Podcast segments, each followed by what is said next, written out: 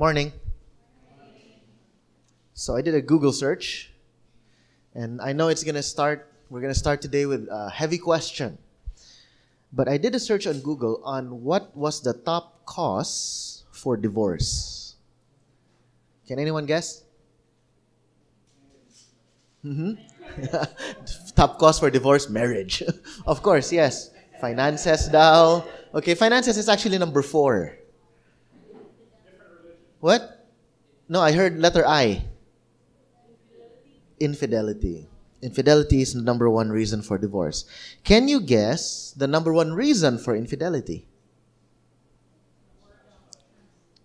What? Boredom, yes, that's part. Okay. Yes, of course, there's unholy desires for someone else, yes. The number one reason is an imbalance of the meeting of needs. And others would, the, the, the statistics, the, uh, the facts, the fact sheet said there was a lack or loss of the spark, quote unquote, the spark or admiration. And that's why they look for that spark somewhere else. And then I started to think if they had a theme song, it would be the theme song in Top Gun. Reveals my age, no?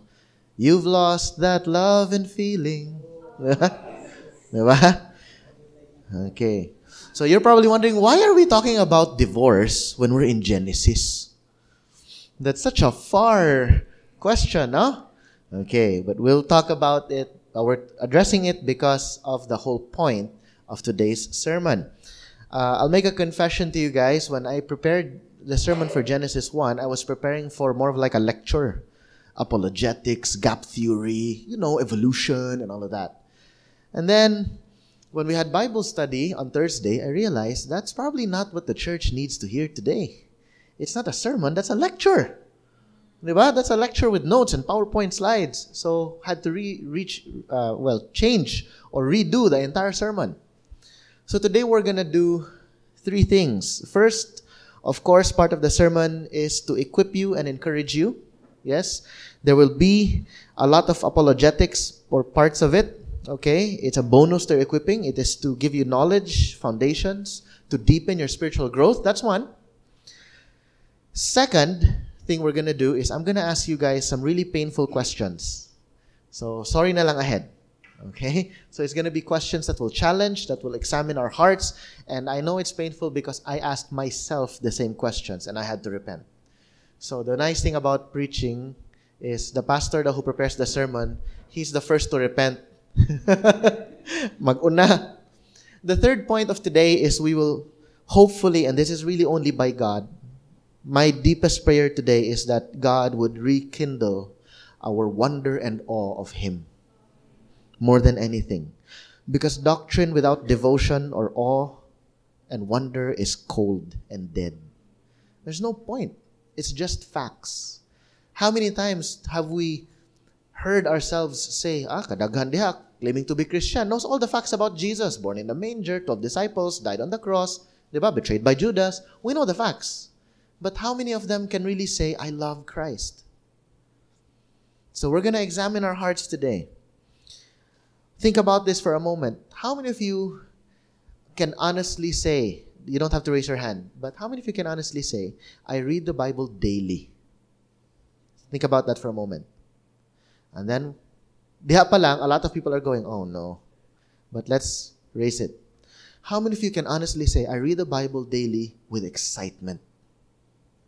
with joy.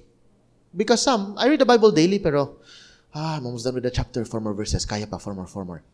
Diba? Three more, two more. Yes, I'm done. Done for today, Lord, ha? But we do that. We don't say it out loud, but our hearts feel that. Some naman say, I don't read my Bible every day, but when I do, it's passionate. Ah. It's like saying, I don't talk to my spouse every day, but when I do, there's passion. I'm just not consistent. Is that allowable? Will you say that makes up for a very good, stable relationship? No. Diba? So we have to ask ourselves those questions. You see, when we forget the relationship and focus on facts, here's what happens to us. First, our Bible reading becomes a duty. And then the duty gets tiring and then we quit. And then here's what will happen we quit reading the Bible, but we still come to church. You know why? Because we like the people in church. We have friends in church. We have common interests in church. And so here's what happens. I'm so excited to attend Bible study. Why? My, my barkada is there and we're going to talk about our common hobbies. I'm so excited to go on Sunday. Why? Because my scuba diving buddy is there. Because my golf buddy is there. My basketball partner is there. Or no, tennis partner or whatever. We're excited to come to church not for God. We come on Sunday and Thursday because we enjoy our friendships. We've forgotten God. Is that possible? Is that true? Can be. It really, really can be. And so the ending is we find joy and relief in distractions because we no longer think of God's attributes. We're not admiring God anymore. We're not in awe and wonder of God. Genesis 1 is supposed to rekindle that. So, of course, Genesis, a little overview lang, just to think of Genesis. It's a book of origins. It's the first of the, fir- the Pentateuch, or the first five books. And here's something interesting. Genesis was actually read during Jewish festivals in Jerusalem. It was recited out loud and people rejoiced over it. People rejoiced. Think about that for a moment. Genesis. Why would people rejoice? God created the heavens and the earth. Hooray! Why? Why is that such a big deal for them? Of course, Genesis reminds them and us the promises that God gave and assures us of His love. It's also got a really powerful theme on creation and then sin and then recreation. But more than that, Genesis is supposed to remind us, especially chapter 1, of the attributes of God. I know this is a long introduction and we're still not done, but a few more thoughts before we get really really get into the text. When you read your Bibles ba, check your attitude and your heart as well. Because some of us do it this way. I'm doing my stuff, okay, Bible reading, I grab my Bible, I know how to exegete this. I know the right context, okay, I'm done. I know the history, commentary, done. I got my doctrines right. Padayon. How many of us pause for a moment and go, Lord, before I open your word, please captivate my heart. I might get all the right doctrines, Lord, but my heart feels cold. Lord, please, please, please. I don't need to get all the doctrines right. I don't need to get all the, like the deep theological, you know. As long as sakto lang ang interpretation, that's fine. But what I really want, Lord, is relationship with you. Bring me back there. How many of you have been Christians for more than one year? Yeah? Five years. Ten. The age is being revealed. okay? Yeah, but here's the tendency when you're a very young Christian, you're so excited.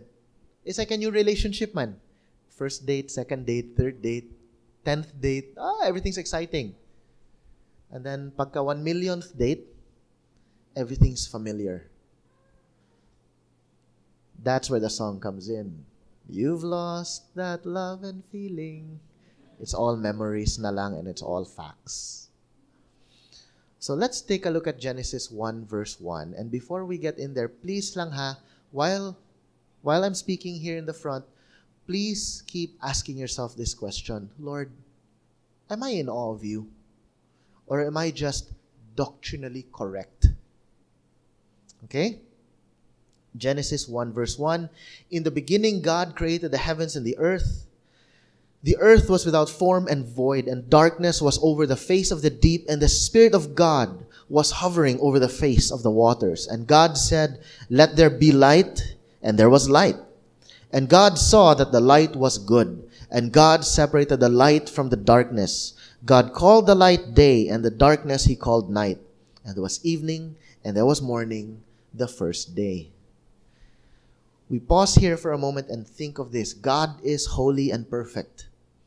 All that He makes, everything that comes from Him, is by default good. Not perfect, but good. Although everything He made is also perfect for His purposes. That includes the fall two weeks from now. Every quote unquote negative bad thing we see, feel, experience, it's all still perfect for His purposes. And then people ask, so God just made everything out of what? Nothing. Yes. From nothing into something. That is called the doctrine of ex nihilo. The doctrine of God creating something out of nothing. Scientifically, a little bit of tidbit, tidbit. Remember, it's part apologetics, part foundations, but don't forget the devotional side. On the apologetic side, there was a, a person who asked, "How does God? Uh, how does matter exist?"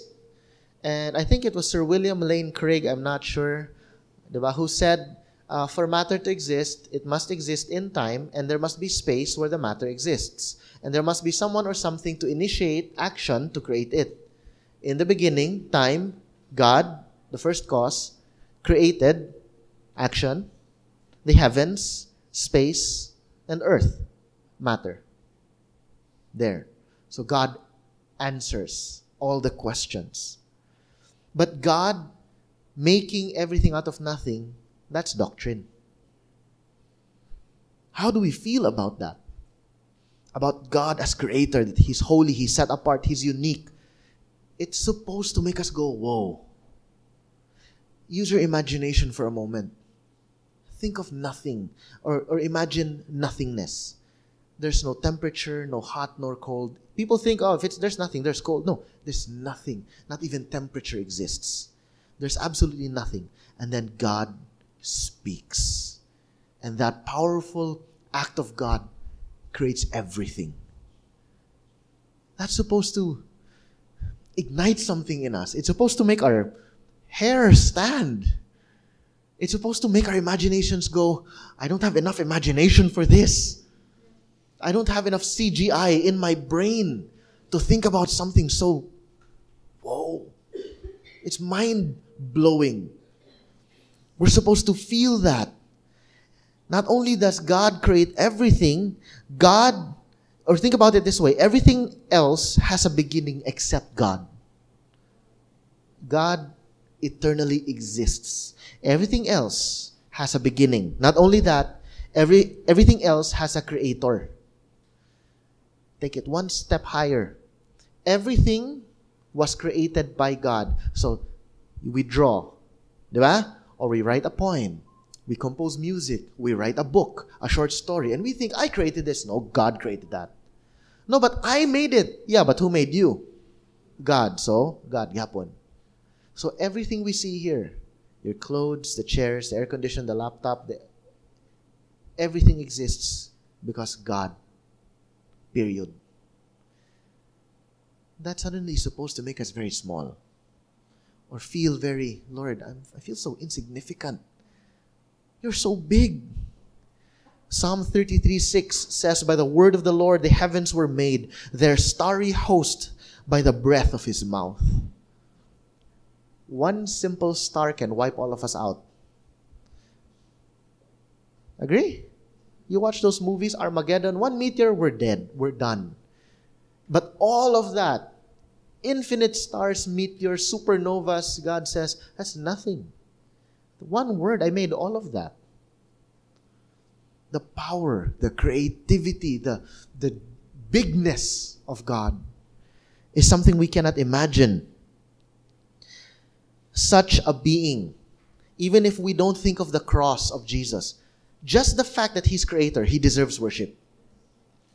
Even if He didn't save us, even if there was no cross, even if we are dead in sin and He doesn't save us, we should still worship Him by the mere fact that He is capital C creator and we are all creatures. We're all creations. Good things, even good things, even if there was no fall. So, no sin, no fall. This is not hardcore doctrinal, okay? And this is this is just me trying to challenge your imagination for, for a while. Even if there was no fall, good things still do not deserve the privilege of worshiping the perfect being. Because good and perfect are so far apart. Only the perfect deserves the privilege of worshiping the perfect. And so the only worship that the triune God receives perfectly is the worship of God the Father, the Son, and the Spirit. It's perfect relationship. As redeemed as we are, as good as we are now, we don't deserve the privilege of even praising His name. And yet He receives it. Habakkuk 3 verse 4 says this His radiance is like the sunlight. He has rays flashing from his hand, and there is the hiding of his power. So Habakkuk says, the rays that come out of his hand, the light, the, the sunlight, the brightness that can blind your eyes, it's so bright, it can blind you, and that's God hiding pa his power. Right? It's so powerful. He's so powerful, it's impossible to hide that. Even with Christ, you see the glory of God in Christ. And then God says in verse 4 that He separates light from darkness. Why? Because God is light. In Him there is no darkness at all. 1 John 1 verse 5. God is not just light. God is not just something that illuminates things. God is the source of all light. All that is good, all that is joyful, all that has hope, all happiness, all things that make you smile, all the memories and the moments that you feel good, all the things that make you feel fulfilled. God is the source of all of that. We should be praising God every moment of every day. And yet we don't. That is how capital C God is. How do we view God now? Many times we don't really view God as creator. We view God as savior, provider, things that would meet our need. Savior, because I need a savior. Provider, I need food. We want God to be sovereign. Why? So I get my assurance. I need God to be uh, all loving because I need patience from Him because I know I offend Him all the time. We look at all of God's attributes that benefit us we have to start meditating on His attributes also that really causes us to be in awe of Him, regardless if He went to the cross or not.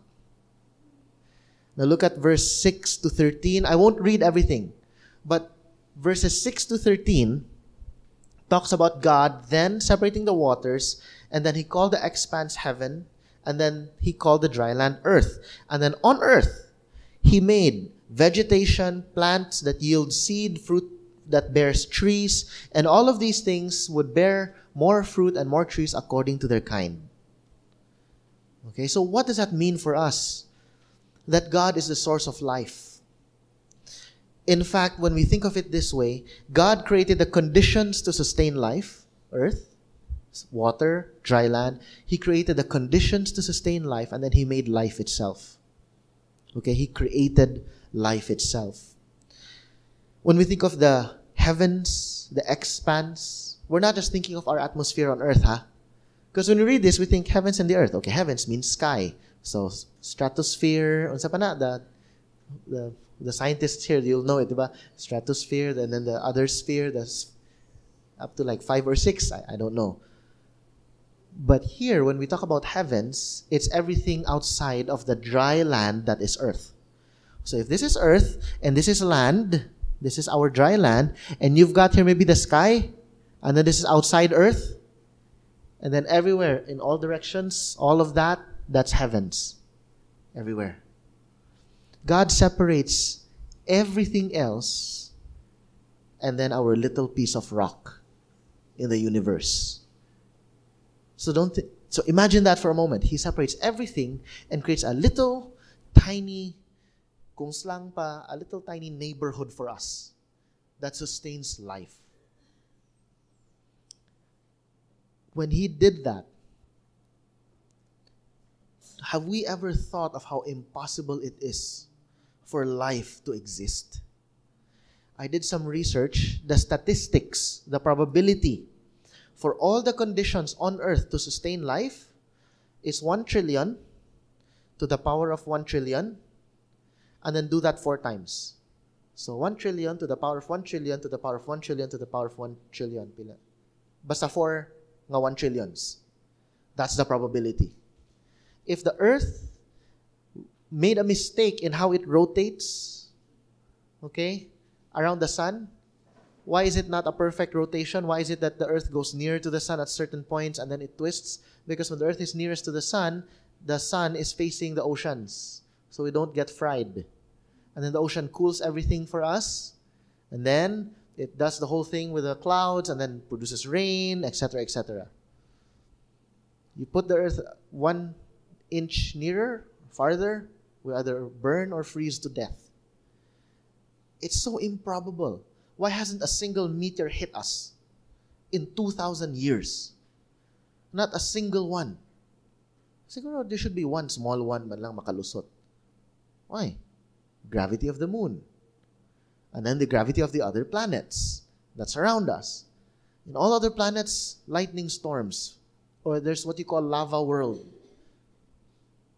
The improbability is impossible. But because God is life and creates life, He sustains life. Either we are impossibly lucky or we were made for a purpose. Either we're just an accident or we are worshippers. There's a cosmologist by the name of Stephen Meyer and several other cosmologists who's written so many books on this. But we don't want to talk much about that. What I want to talk about is the awe and the wonder. We have to realign ourselves and humble ourselves. This is supposed to cause us to fall on our faces because there's more to life than making money, fighting off sickness, waiting for old age, while running after fads and fakes before we reach our funerals. There's more to life. If we believe that we're made for a purpose, then we will be excited because we know that we can worship Him. Without that, voila, Pointless. Everything is pointless. We will all become nihilists. Let's just find happiness in the chaos because in the end, that's all that there is anyway. Now look at verses 14 to 19. Again, I won't read everything. But verses 14 to 19 shows us that God created seasons. He says in verse 14, Let there be lights in the expanse of the heavens to separate the day from the night, and let them be signs for seasons and for days and for years. And then he created the two great nights, uh, lights, so we call that night and day, or day and night. What does that mean for us? God not only controls life, not only does he sustain and create life, but God is in control of every season. And we're not just talking about winter, spring, summer, or fall. Here in the Philippines, two seasons naman ta. Wet and dry. That's it. But God controls the passage of time and every event while that time passes. 2 Peter 3, verse 8 and 9 says this With the Lord, one day is a thousand years, and a thousand years as one day. The Lord is not slack concerning his promise, as some count slackness. In other words, God is not delayed. Like, oh no, I, I missed control over this thing. God isn't like that. So we have our timetables and we think God should answer my prayer today. God should do this for me now. Dapat, Lord, by next month, ha? Here's my goal. Next month, you do it, ha? And then, Lord, how come wala pa? I'm praying naman. I have faith naman. You're slack, God. We don't say it that way. We don't even say it, but how we act reveals our hearts. And we know this when it comes to relationships, diba? We don't say the words, but we act it. Kana bitawng paligukuha ani, and then you go, you say, okay, and then when you go down, we don't say, kapuya, oy, we'll do it. Pero, ay, sige, oh, fine, sige. And that's how we behave towards God too. We will never say, God, dugaya ni mo. We never say it. But we look for other things to satisfy us. We look for other functional saviors. We look for idols. Idolatry is just us rolling our eyes on God. saying, Hi, di sige, fine, I'll do my own thing. But I worship you, Lord, huh? That's when God says, sometimes we are guilty of honoring God with our lips, but our hearts are far from Him. Why, when we think about it, why is that the case with us? Because we forget that God is in control of every season. We want to be in control of our own seasons. That's also why. Isaiah 46, 9 and 10 says this Remember the former things, those of long ago. I am God, there is no other. I am God, there is none like me. I make known the end from the beginning, from ancient times, what is still to come. I say, My purpose will stand, and I will do all that I please. Can you imagine when I, I'm considering making this my life verse? So whenever I'm impatient, Lord, I want you to do as I please. And then God says, No, I will do what I please. Okay, okay. You know how God is called the Alpha and the Omega? You know what that means, diba? Basic meaning, God is the beginning and the end. You know what that really means? The extended meaning of Alpha and Omega? God is the beginner of all that of all that has a beginning, and God is the ender of everything that has an end. If something begins because it's because God made it begin. Why did something end? God made it end. He's the Alpha and the Omega. We have to think of God that way. Lord, ngan wala pa man. I am the Alpha. Okay. Lord, what happened? Ngano nawala man? I am the Omega. Okay. That's what it means for us. When we're so impatient over so many things. When we attempt to take credit for any accomplishment, that's actually foolish. Can you picture it? A little germ on a big rock saying, I made this beautiful, whatever, book, bestseller, or a musical masterpiece, or whatever. I did this. Can you say Alpha? Who's the Alpha again? That happened because God is the beginner of that, and He's the beginner of you, and He can end you. So when we take credit, when we say, Oh, give me some credit also, what credit? If you accomplish something, it's God who accomplished it through you. It's a privilege that God used you. You should even go, Lord, I don't deserve the privilege of accomplishing anything good in my life. The only thing I deserve is the exact opposite of grace our our hearts can be so prideful. Genesis 21 verse 2 says Sarah conceived and bore Abraham a son in his old age at the set time of which God had spoken to him. If if you put yourself in Abraham's shoes, Lord, I want a kid, I want a son, I want a son, wala pa. I want a son, Lord, wala pa. Can you imagine how long Abraham waited? an entire lifetime. And then, he even said, oh, well, maybe if wala pa mang yun, maybe it's through a maidservant. Maybe it's through a slave. Sige, we'll try this. What did Abraham do? I'll worship you, Happer. I'll do my own thing. That was really it. We can relate in our own ways. We try every day to control our life's own seasons. Agree? When will I get married? When will I have a baby? When will my career finally receive its success? When will I start my business? When will I finish my studies? When will my friendships start or become better or improve? What about my breakthroughs in life in certain struggles? What about my spiritual maturity? I want it now. Lord, give me patience now. I want to be humble. I'm humble now. No, that's pride again our lifespan. You can go to the gym and you can eat all the right food, and tomorrow a truck can just turn you into part of the road. Diba? How come there are some people, they eat all the wrong stuff and they live forever? It's God. In fact, let's not think of seasons na lang. Let's think of this. When you're driving, dugaya sa red, mag-green. Kana na lang.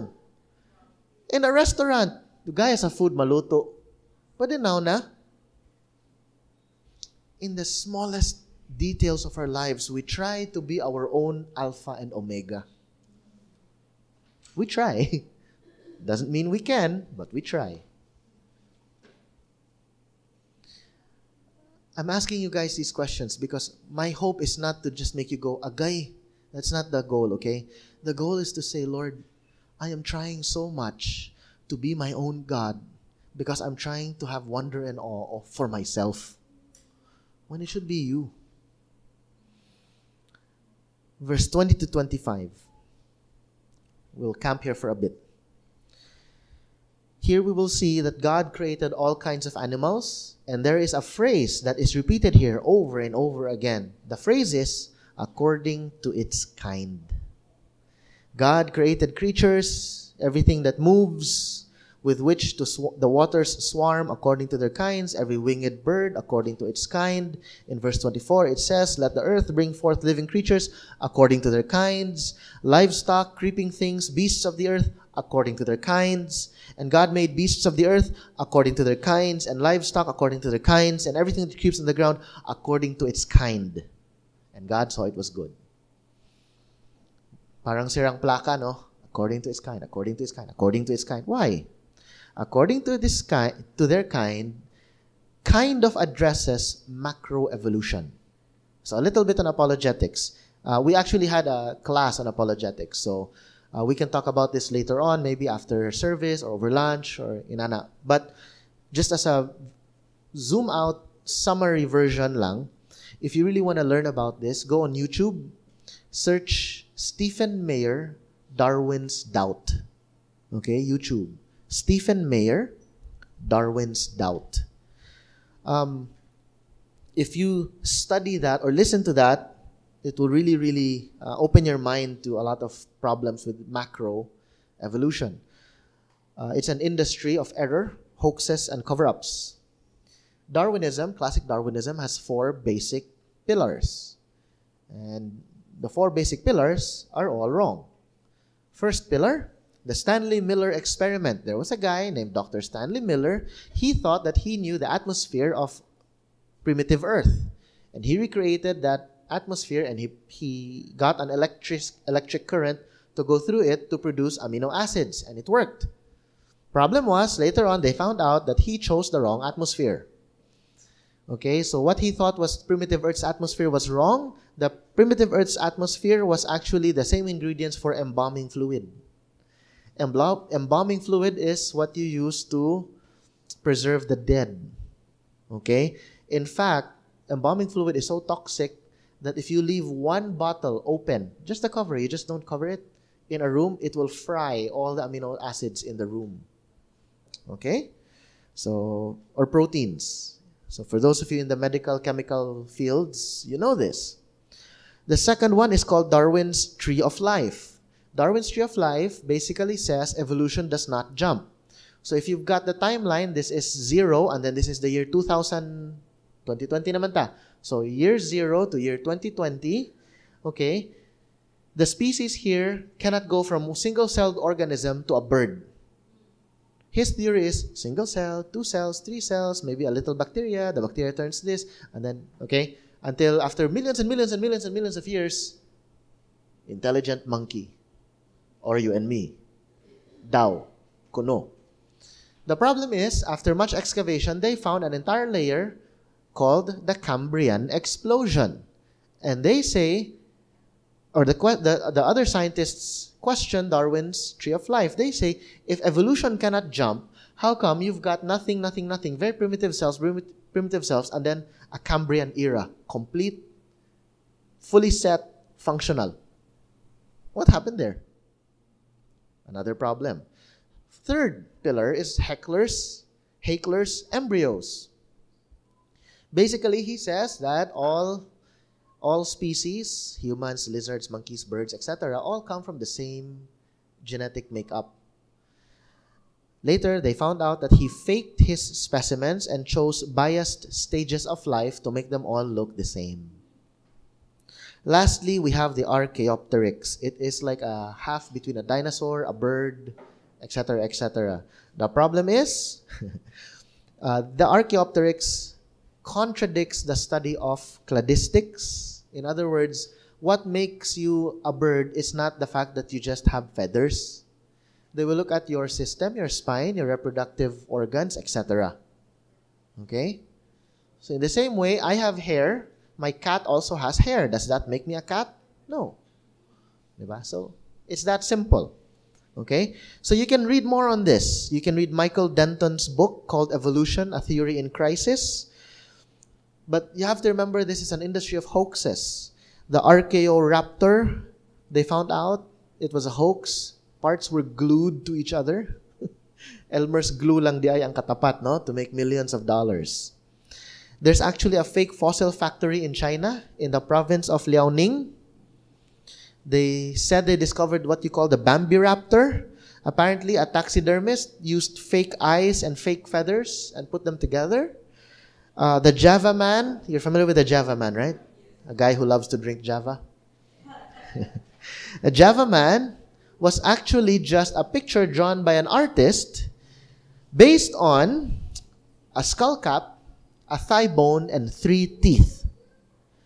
National Geographic Science invited four different artists to paint four different versions of what they thought the man looked like based on these skull, thigh bone, three teeth. The four of them drew four very different things. And they only, the end result, the industry chose the one that looked most like human. One drew a werewolf, another drew something that didn't have a jaw. You know, so it's an industry of hoax, hoaxes, mistakes. But here's the bigger question. So that's the apologetic side. But here's the bigger question Does your life really have meaning? Or are you just a puddle of meat with the same value as the pig, the frozen pig foot sold in the grocery stores? If we're just products of evolution, if we're just evolved monkeys, what makes it wrong for us to kill each other?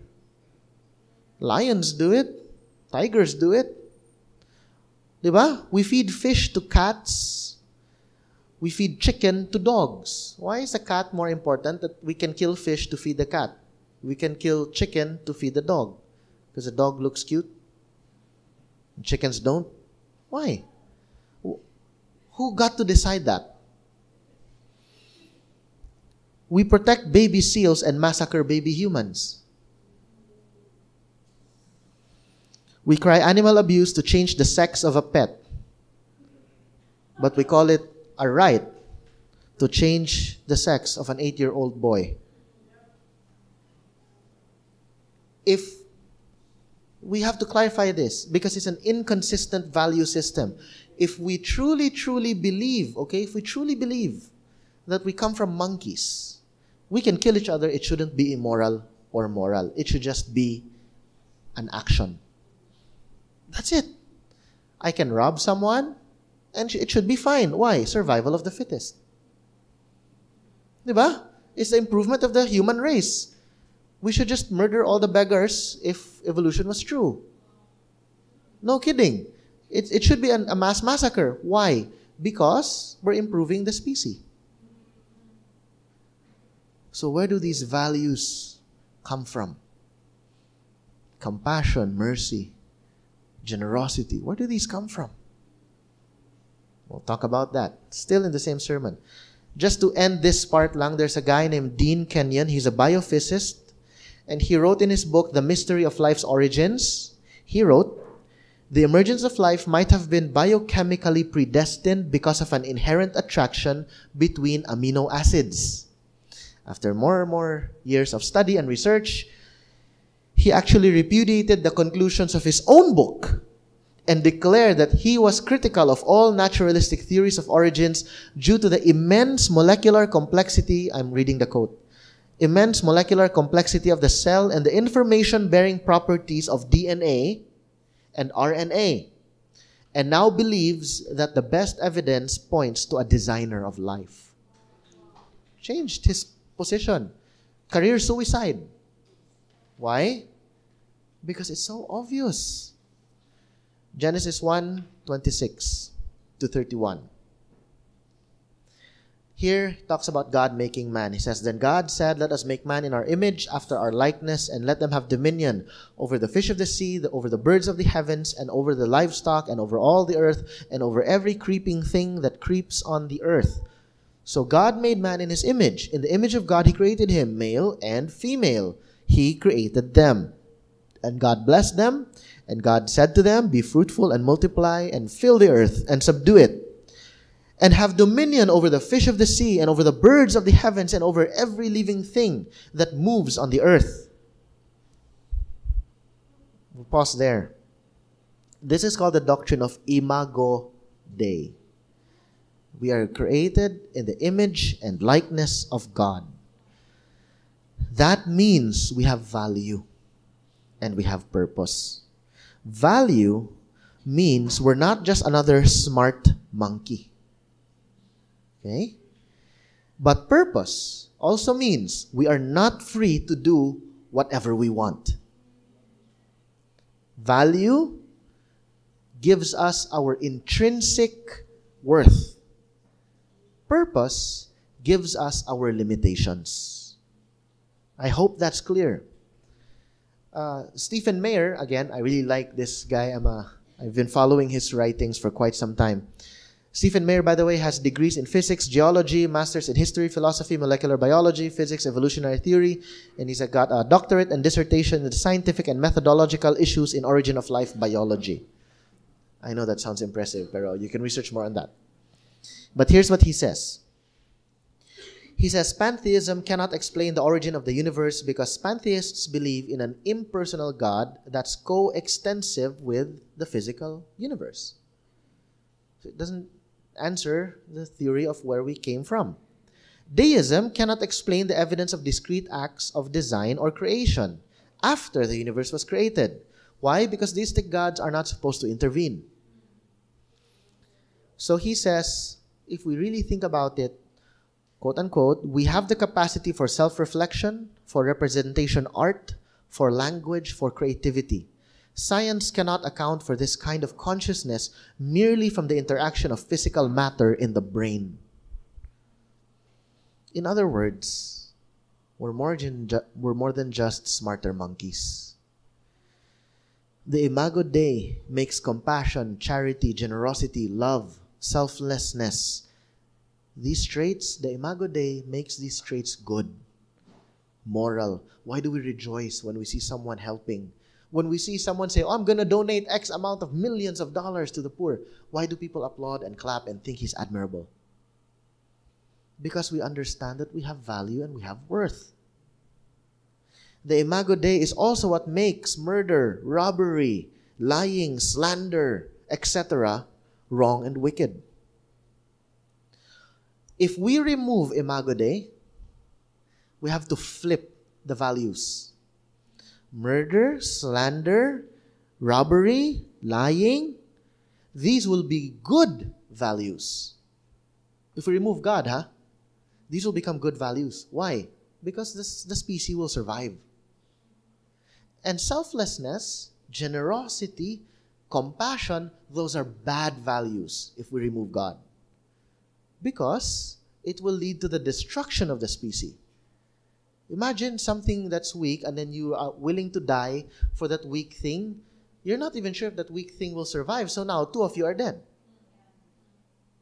It's wrong for the species if there is no imago Dei.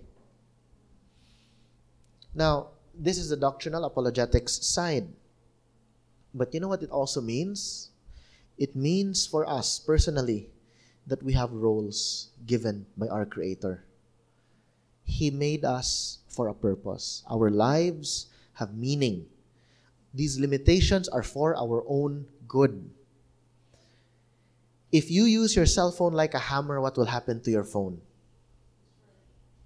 You'll ruin your phone, and the nail, if it could laugh, it would laugh at you. Diba? Why? Because purpose dictates goals. Purpose also dictates limitations we were made for a purpose. So we need to know what our purpose is. When God said, Let us make man in our own image, we're not going to get into the whole, the hour, is it the Trinity, is it the angels? We're not going to talk about that, okay? That's We can do that during lunch or I know. What we want to talk about here is how, what it means for us today. How can we apply this in our lives? The our own image means four things. First, it's physical. The human body is actually an art form. Okay? It's an art form if you really think about it. It's the only body with with the capacity for art, for science, for beauty, for appreciation. Only the human body is capable of these things. Second, it's relational. When he says in our image, our is plural, that's relational. We are relational social creatures as well. That means we must value relationships. And our first relationship must be with Christ or with God. First. That's why it's so scary ba. We can come here ba in church. We can come to Bible study and we're not excited about God. We're more excited about our barkada, our relationship, so we can make chica about the latest fad, the latest fashion, the latest, I don't know, whatever opportunity is out there. And you just can't wait for the Bible study to be finished. Ma, pwede mahuman na ni, makachika na ko. Pwede mahuman na ning service para makahangout na mi. You know, this is something that we just have to get out of the way. It's a wrong heart. We also have the capacities. So, okay, so physical, relational capacity, we've talked about that. Art, language, culture, it's also representational. It means our bodies are to represent God and His authority and dominion over the earth, that we are to be stewards of this earth, to not hoard, not abuse, not misuse, not destroy. But we're supposed to be good stewards. Representational also means we represent God. And God said He created us male and female, boy and girl, two genders. Period. No LGBT, no homosexuality or whatever. Now, I'm saying this with a firmness in my tone, but we need to show love and compassion and gentleness in how we talk to them and, and share the gospel to them. But, again, if evolution is right, if evolution is right, homosexuality will still be wrong. Why? It doesn't promote the, the longevity of the species. If evolution is right, LGBT is wrong. If God is right, evolution is still wrong because we're created male and female. So, LGBT ideology is a mindset that goes against theism, it also goes against atheism. You know where it comes from? It just comes from imagination. That's really it. Now we're, we're just looking at logic, but still, again, male and female. Men and women have different physical, relational, emotional capacities with an inherent design. Inherent design. Think about it muscle mass. Men and women are designed differently. Bone mass, bone structure, the number of ribs, reproductive organs, emotional ranges. Uh, I don't want to get into it, but there's a study, and you can study this biologically, okay? On the physiological side. There is, di ba? So, right brain, my right, your, your left. But anyway, right brain, left brain hemispheres. There's a small, it's called a bridge. Uh, I forgot the name of the, the scientific name, but there's a bridge in the middle of those two. For the women, as the women grow up, that's not removed. But for the men, for boys, just by normal growth, that gets cut. Hence, the capacity for men to compartmentalize more. I'm not saying it as a joke. I'm saying it as a scientific fact. So we're all wired differently, created with a design that is inherently different.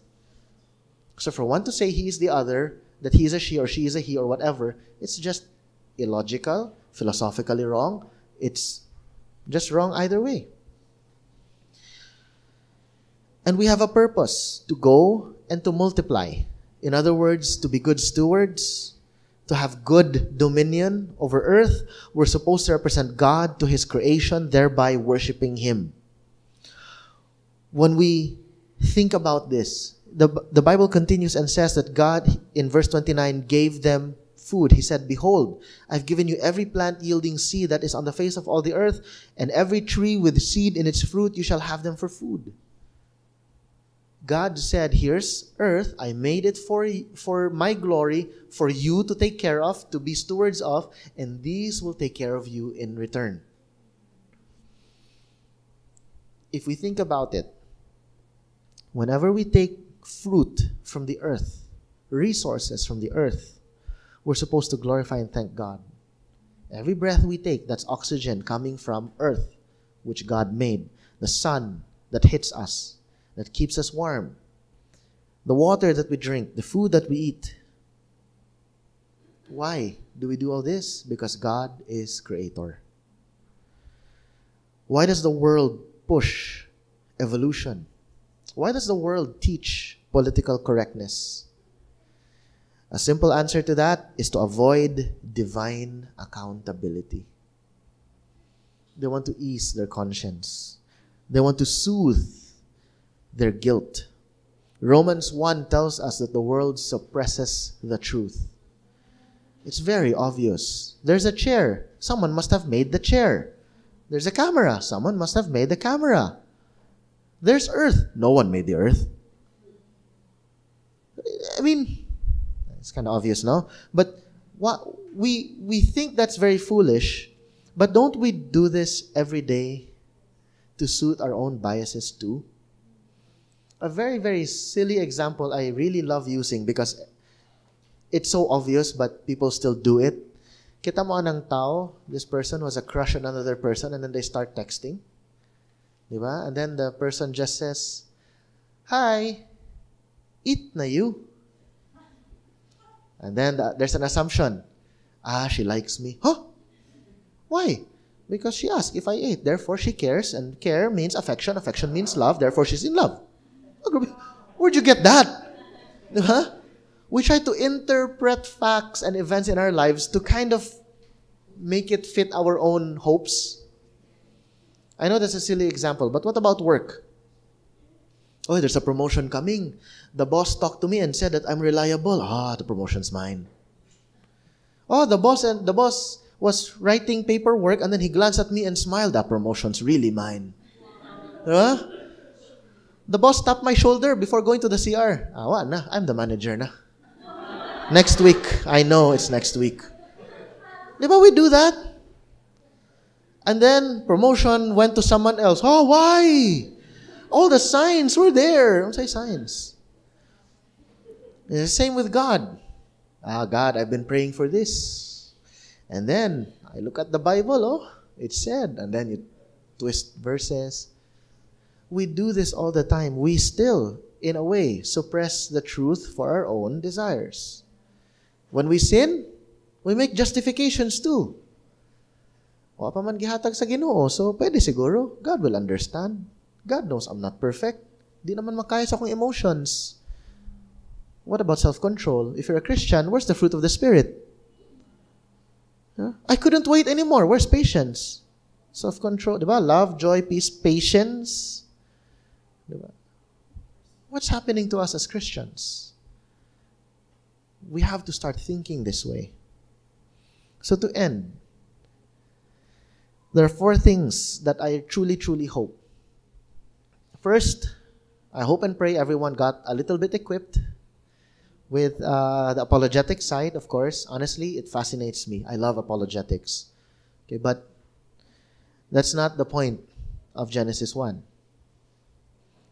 So that's the first, get equipped. Second, get grounded on your doctrines, your foundations, what you believe, the Imago Dei, Ex Nihilo, those are good doctrines. These are good for our spiritual growth.